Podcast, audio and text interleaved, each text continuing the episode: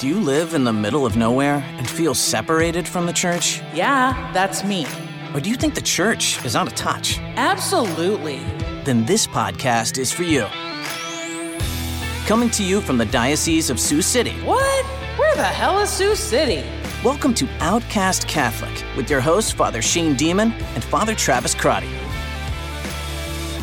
Hey, ladies and gentlemen, welcome back to Outcast Catholic. I'm Father Travis Crotty. And I'm Father Shane Deman. Father Shane, it's good to see you. Good to see you too. Happy uh, continuation of the Advent season. Yes, we are recording here, third week of Advent, Gaudete season, as we're rejoicing in the coming of the Savior, getting closer and closer to that celebration of Christmas. Did you get to wear a rose chasuble today? I did. Congratulations. I did. Yeah, I don't often do that because not all of our parishes have that. Yeah. And some of them that we do have, you know, in various places in the diocese are well, some of them are less than beautiful. Let's just put it that way. Perhaps So- the color of Pepto Bismol, some of them. Um, I was pleased that in Le Mars last two years, Father Isley had purchased rose chasubles for both of the churches in Lamar. So I've had rose, and I have one myself that I found that I dug out of some cabinet. So this evening's Mass at Briar Cliff will also have a rose chasuble, which is exciting. Good for you. Hey, nice job on uh, directing the Advent Novena we kept talking about. Yeah, thank you. That kind of came as a surprise um, for our listeners. You know, the uh, you all know that I'm on faculty at Kenrick Seminary here in St. Louis, Missouri. And last weekend, our music director tragically lost uh, a child very suddenly. Mm-hmm. And uh, as our music director, we were just less than 24 hours away from starting the Probably the biggest like musical experience of the seminary year. Right. Um, he had worked very hard to prepare the choir for a nine night novena, in which it's kind of a lessons and carols ceremony with scripture readings and preaching and carols and canticles. Uh, and that runs nine nights here. We've, we've just completed six nights. So I stepped in and quickly learned the music and conducted the choir for the past week. And our choral conductor is, is slowly going to be re entering his duties, just, you know, given the trauma of what his family Yeah. has been undertaking and you know this is just what we do in the christian family. We we step in and we support one another. Uh, the first night was a little hairy. You know trying to figure out a liturgy that i had never experienced before and i'm up conducting it and everyone in the choir knows the music much better and the experience much better than i do. But we've we've been managing You kind of faked it till you made it, though. You did a good job. kind of You know how to that's direct kind of how the whole semester has gone so. Well, congratulations. yeah, I've been uh, thank you. I've been following the live streams and watching the preaching, so that was nice to. It was a surprise to see you uh, directing the choir, but it was nice to hear some of those homilies. Um, Father Schumer's homily from the Advent Novena has stuck with me. It was so beautiful. Oh, um, yeah, about asking like, where do we need Jesus to save us? Like, where do we need a savior? That's that's been really beautiful, tangible this Advent season. Listen, Father Shane. Nice. So I was doing a little traveling. Well, lots of traveling recently, but I've been Uh-huh. thinking, you know, always at least 24 hours before we're going to record. I'm like, oh, maybe I should think about what we're going to talk about. Uh, so, you know, that's been on my mind. I had a lot of chance. I drove up to Sioux Falls to my family and thinking about, okay, outcast Catholic topics. What are the topics? You know, so I had a couple things in mind. And this morning, um, I don't have mass until this evening at Briar Cliff, so I had a little free time. So I popped by the coffee shop. This is a shout out. They don't pay us, but Hardline. If you're in the Siouxland area, go check out Hardline, uh, downtown Sioux City. It's a good spot. Nisa does a nice job there roasting coffee. So I was there hanging out, and a couple walks in, and they were Nisa and I had been chatting about Sioux Falls and about the traffic in Sioux Falls and all the, the lack of traffic in Sioux City and all of these things. So they started chatting, and turns out that he's a French Canadian from somewhere, uh, I think Quebec, and they live in Toronto. This couple, and as we started chatting, um, I didn't have a collar on. I have kind of a cufflink shirt to put a cassock on later. so Incognito was incognito, a little bit, a little bit, shops. a little incognito. We started chatting, um, and it's very typical here in Sioux City. If I say that I work at a high school, if I say I work at Heelan, that's a little easier than just being like, I'm a, a vocation director. So, yeah, I work up at the high school, just kind of playing it off. They said, What do you do there? Um, I'm the priest, I'm the chaplain. Oh, okay. And it was fascinating because immediately, you know, he kind of reveals, Oh, I'm a fallen away Catholic, grew up in like, you know, a French Canadian Catholic community. Um, in fact, in the Roman Missal, okay, Do you know that, like when you flip to the Eucharistic prayer, there's the picture of that big, beautiful church? Oh yes. Where is that at? Where's that basilica? I think that's in Montreal. It's in Montreal then. Okay, so he's from Montreal Yeah, because it is. he said he used to give tours of that church. In Mm-hmm. fact, so he's very familiar with like the Catholic world.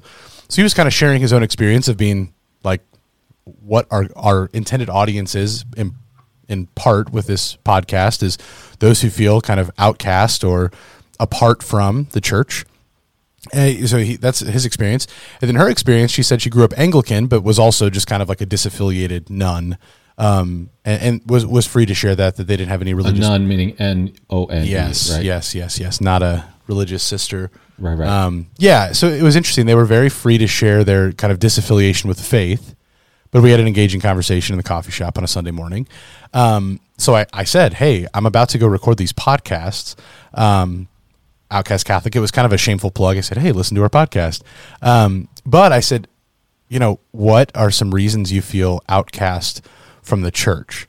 So I thought I could maybe just sort of propose those to you, Father Shane, and see if we could have a discussion over those. Um, the wonderful couple from Toronto perhaps might be listening to this uh, episode, so welcome to the show if you are.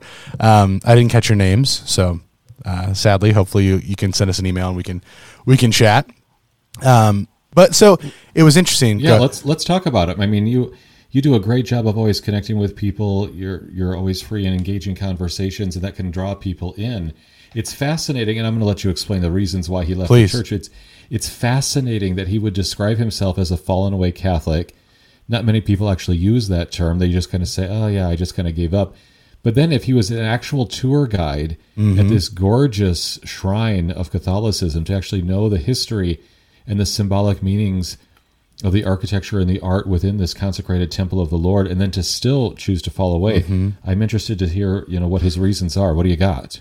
Well, and if he, I don't know if he specifically used the phrase "fallen away Catholic," but it was like I'm Catholic, Oh, but I see. but I Okay. don't, but I don't go. Like it was very Got it. clear. Like I don't. Like I'm Catholic. Yes, I grew up. I grew up Catholic. Probably, probably that phrase is used so commonly, right? I grew up Catholic. You know. Uh-huh. So I asked kind of right away. I was like, "Oh, interesting." And he kind of like listed off like the hot topics before I asked like, "What are the three kind of main reasons?" I don't know if we actually got to three, but he mentioned briefly like my favorite uncle is gay. Um, like that was an issue. Um, He just kind of rattled off a few things like abortion, married priesthood. Those were kind of the three big like hot topic issues, right? That kind of kept coming back up. But then as we kept talking and kept discussing, he um, he really leaned into this sense of maybe cl- a closed mindedness. So this is what his experience was, his story that he was kind of telling me. It's like, okay, grow up in, he grew up in a Catholic community. He was at this parish with predominantly, you know, white Catholics, um, French Canadian Catholics. He went to a private school run by, you know, presumably priests who were there. Felt uh, kind of that strict um, experience of the church, probably thirty years, forty years ago or so. Felt that kind of strict experience of the church's teaching, feeling maybe that like they're stuck in the mud a little bit. And then he said moving to Toronto, experiencing a vast kind of cultural shift, experiencing different religions, experiencing different cultural, uh, kind of the melting pot of Toronto, New York, and Ethnicities and ethnicity, things. ethnicities, yeah, and feeling like, oh, my experience of growing up with all you know white people, all white Catholics, um, I didn't have that experience of perhaps yeah, a a multitude of uh, experiences and ethnicities and backgrounds. He kept coming back to backgrounds. Um, his presumably wife or partner, on the other hand, was highlighting her experience of growing up Anglican and saying that you know very different experiences of the church and I, I think presumably like a, a liberal experience of Anglicanism of you know perhaps having women's ordination or perhaps allowing gay marriage of clergy or, or parishioners or things like that. So there was um, that was interesting. But back to this man's experience of the church, he said that I went from feeling like very close minded to having this open mind and seeing that oh, there's so many different perspectives, and this uh, multitude of perspectives is obviously better than this kind of closed mindedness. Transversely, at the same time, his wife was pointing out that they had just recently gone to a Christmas tree lighting ceremony uh, in New York City somewhere, and how they don't go to church every Sunday, so they miss this kind of experience of community. And in the context of that Christmas lighting ceremony, there was a thousand people. It was run by some Christian church. It was kind of an, an open invitation. All are welcome to this experience. They lit the Christmas tree, sang Christmas carols, and she's she was just pointing out that even in these huge cities like Toronto, New York, where there should be all this community, they don't experience that, and they experience a disconnected um, way of living. And she even used the word a lack, which we've been talking about recently with Advent, right? She even said there's a lack of community. They were highlighting like a nice little coffee shop in Sioux City. They were highlighting the kind of little little delights of Omaha and Sioux Falls and Sioux City that they said, wow, these cities do actually have some culture. We didn't expect that they would because of these little, you know, kind of uh, small Midwest cities, but wow, they do have these these places of culture of of music and of theater and of kind of craft food and coffee and drink.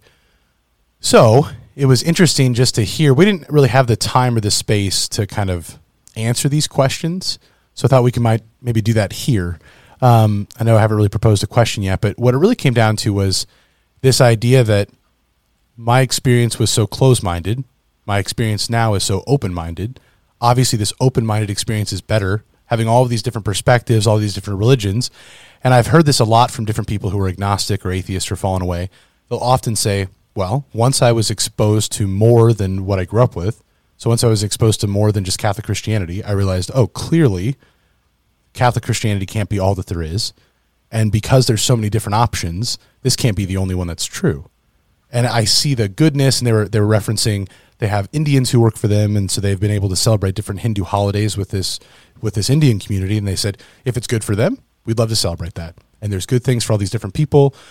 So kind of a tolerance that was there for these different cultures, but in the midst of that tolerance to say actually something's wrong with our experience of what we grew up with because it was so close-minded. Thank you. I have a few thoughts. Um, Please.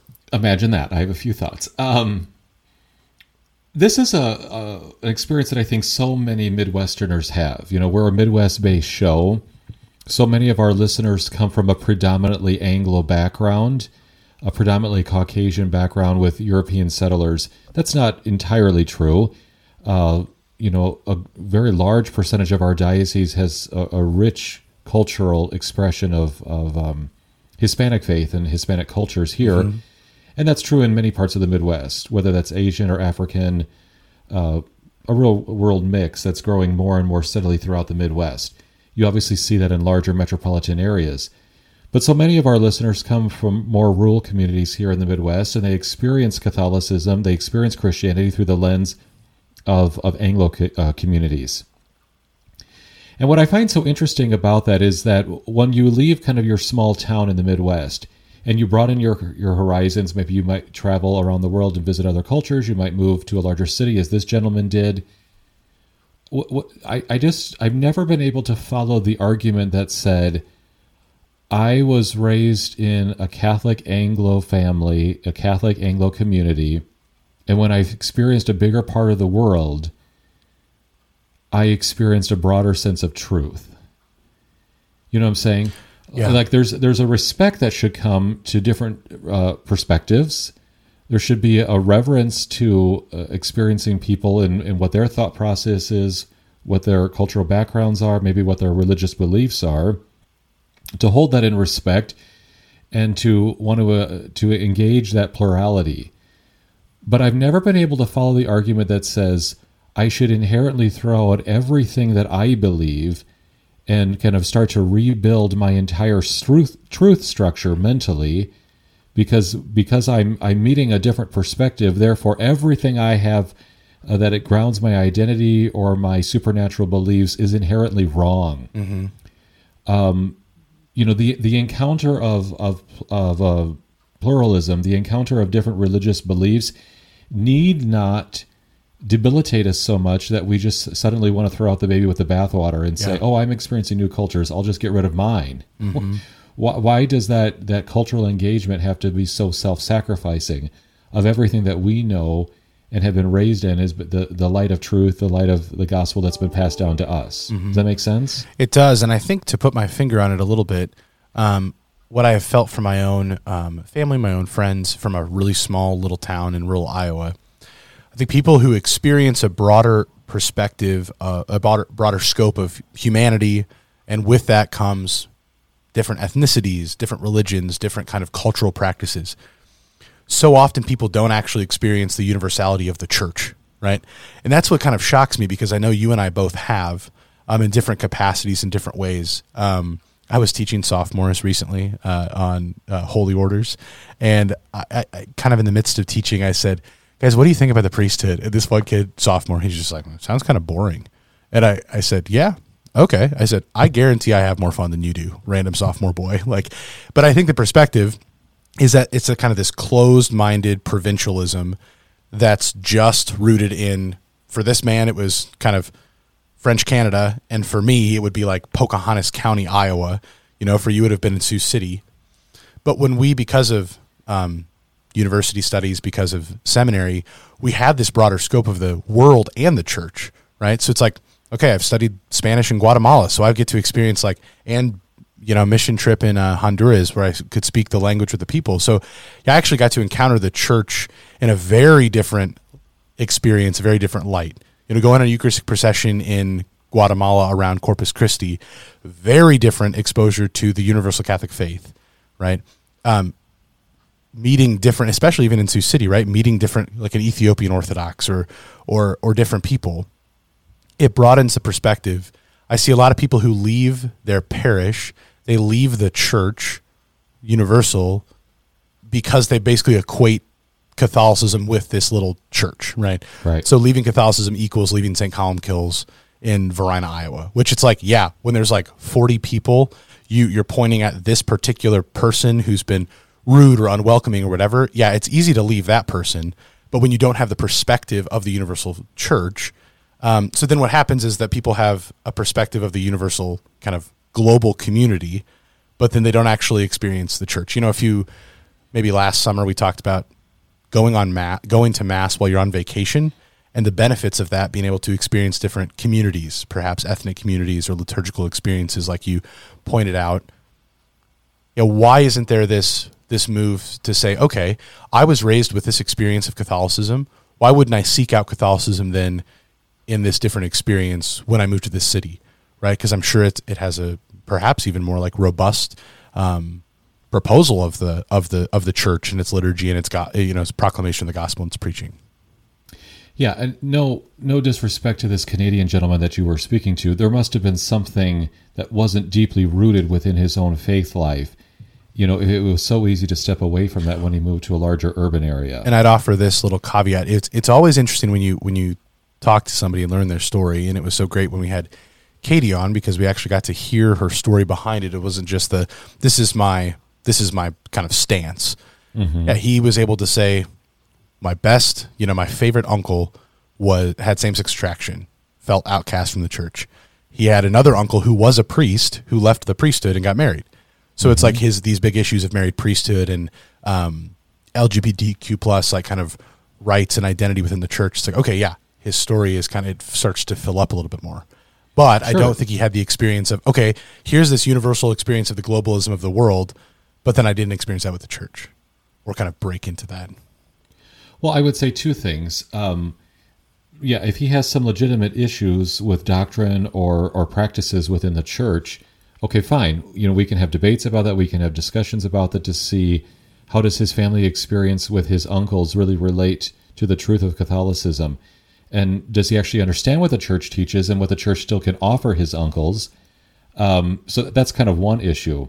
But the other issue, when you talk about kind of the universality of um, experiencing the broader church, th- that is a that is a challenge to us here in the Midwest, and it's a challenge that we should take up and live robustly. To say, how do we, if you're living in a kind of a homogenous culture, uh, ethnically, how do we actually instruct our people in the broad universality of Catholicism? I mean, the word Catholicism implies a universality of all truth, cultures, uh, and expressions that lead us towards God, right? Um, do we do we expose our communities towards the missionary efforts of the church? Do we expose our communities to the different ethnicities that might be in our midst, even very small, maybe just one or two families that might be a real minority in our in our local community? Do we incorporate you know different forms of liturgical music, different forms of of religious you know processions? Um, different devotions that come from different parts of the world? Do we understand the different rites of the church? Whether that be the Maronite rite, the Ruthenian rite, the Mozarabic rite, you know, there's there's a rich tradition within 2,000 years that we don't always experience uh, within our local community.